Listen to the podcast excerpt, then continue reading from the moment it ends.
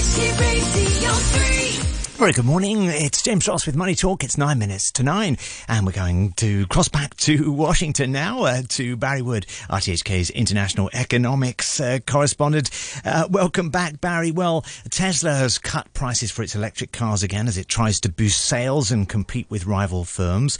Uh, the reductions, worth several thousand pounds depending on the market and model, have been applied to cars listed for sale on the company's website in the UK, US, and elsewhere. I mean, uh, an Elon Musk story continuing, uh, Barry.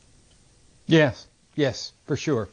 Yes, it's continuing. And um, look, I listened to the Tesla earnings call. It was uh, last week, and it was quite impressive. First of all, it wasn't all Elon Musk. He had 17 of his top executives on the platform with him, talking to investors in Austin, Texas. And by the way, one of them was Tom Zhu, who had run the Shanghai operation and now is in charge of global manufacturing for all of Tesla. That's their four plants, Austin, Texas, Fremont, California, Berlin, Germany, and Shanghai. Yeah, that was, uh, it was a big deal. And um, Twitter's finances apparently also improving after some big cuts. uh, Elon Musk saying the company is recovering after a sharp drop in ad sales, but its revenue is still far short of its level in 2021 before he took over. Uh, Elon said um, Twitter recovering after seeing a 50% decline in ad revenue, making one of his first public disclosures about the state of the company since he acquired it last year. Um, uh, another chapter in the uh, the Musk story. Yeah, that's true, James. Look, um, I think listeners are aware this is a very wealthy man. He's worth 191 billion dollars, number two in the world after the Bernard Arnault from Paris, and ahead of Bill Gates and ahead of Jeff Bezos. But uh, Twitter has been a real problem, and he has slashed operating costs. He's slashed the workforce it's still a mess. And I think listeners who are Twitter users, and I know you have Twitter in Hong Kong, are finding it frustrating. He's also doing a, a pay service now. But he is optimistic that they're going to show a profit in the second half of this year. So we shall see. What are the contrasts between these two companies, Tesla and uh, Twitter? On the one hand, you know, Tesla seems to be uh, a more solid operation and obviously, uh, you know, worth a huge amount of money, although, you know, these worrying cuts perhaps in, in prices, you know, are uh, showing something else. Uh, but Twitter does seem to have been pretty shaky in the last year or so. Um, Absolutely. No, that is a big difference in these companies. First of all, I don't think Musk wanted to get into Twitter. He was forced into it. Uh, you know, there was all that speculation well over a year ago, and then the court said you made a commitment, so now you've got to do it. 44 billion. What's that to him? Uh, San Francisco headquarters, and he's become fiercely controversial because he's perceived by Silicon Valley people now as a right winger because he attacks the traditional way of running Twitter and other companies. As to Tesla, that makes a lot of money. And when you mention the price cuts of these two, they only have four models. These are the two oldest models, the Model S and the Model X. It builds market share. And already electric cars, not Tesla, but electric cars in the United States have a 10% market share and Tesla believes they're going to cut costs by 50%. So I think they're setting the standard for auto manufacturing in the States. And by the way, the Shanghai plant was a huge success.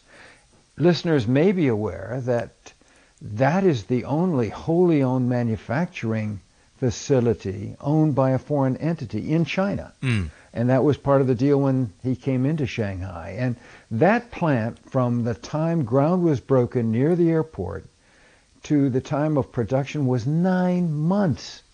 Now, Tom Zhu, the, the Chinese American who is in charge of global manufacturing, says the new plant they're going to build in Mexico, He's given them the challenge, can you do what the Chinese did? the Mexicans say yes. We'll see. We'll see, I think. Yeah, yeah. Interesting stuff. Um, t- turning to another form of transport, um, this mega airline merger has hit some turbulence. Uh, regulators looking to block JetBlue's $3.8 billion bid to buy Spirit Airways and think there's no other way to address their competition concerns than by blocking it. What's, what's the word out there, uh, Barry? What are you hearing about well? I think it's thing? dead. It's not going to happen. Look, we've got four big carriers in the United States. We've got Delta, American, United, and Southwest. And Southwest is an interesting story because they don't allow their fares to be aggregated. You have to deal with them directly, and they've had some problems. So that's 80% of the travel market in the United States. So we're talking about the rest, it's 20%. This is low cost carriers trying to merge.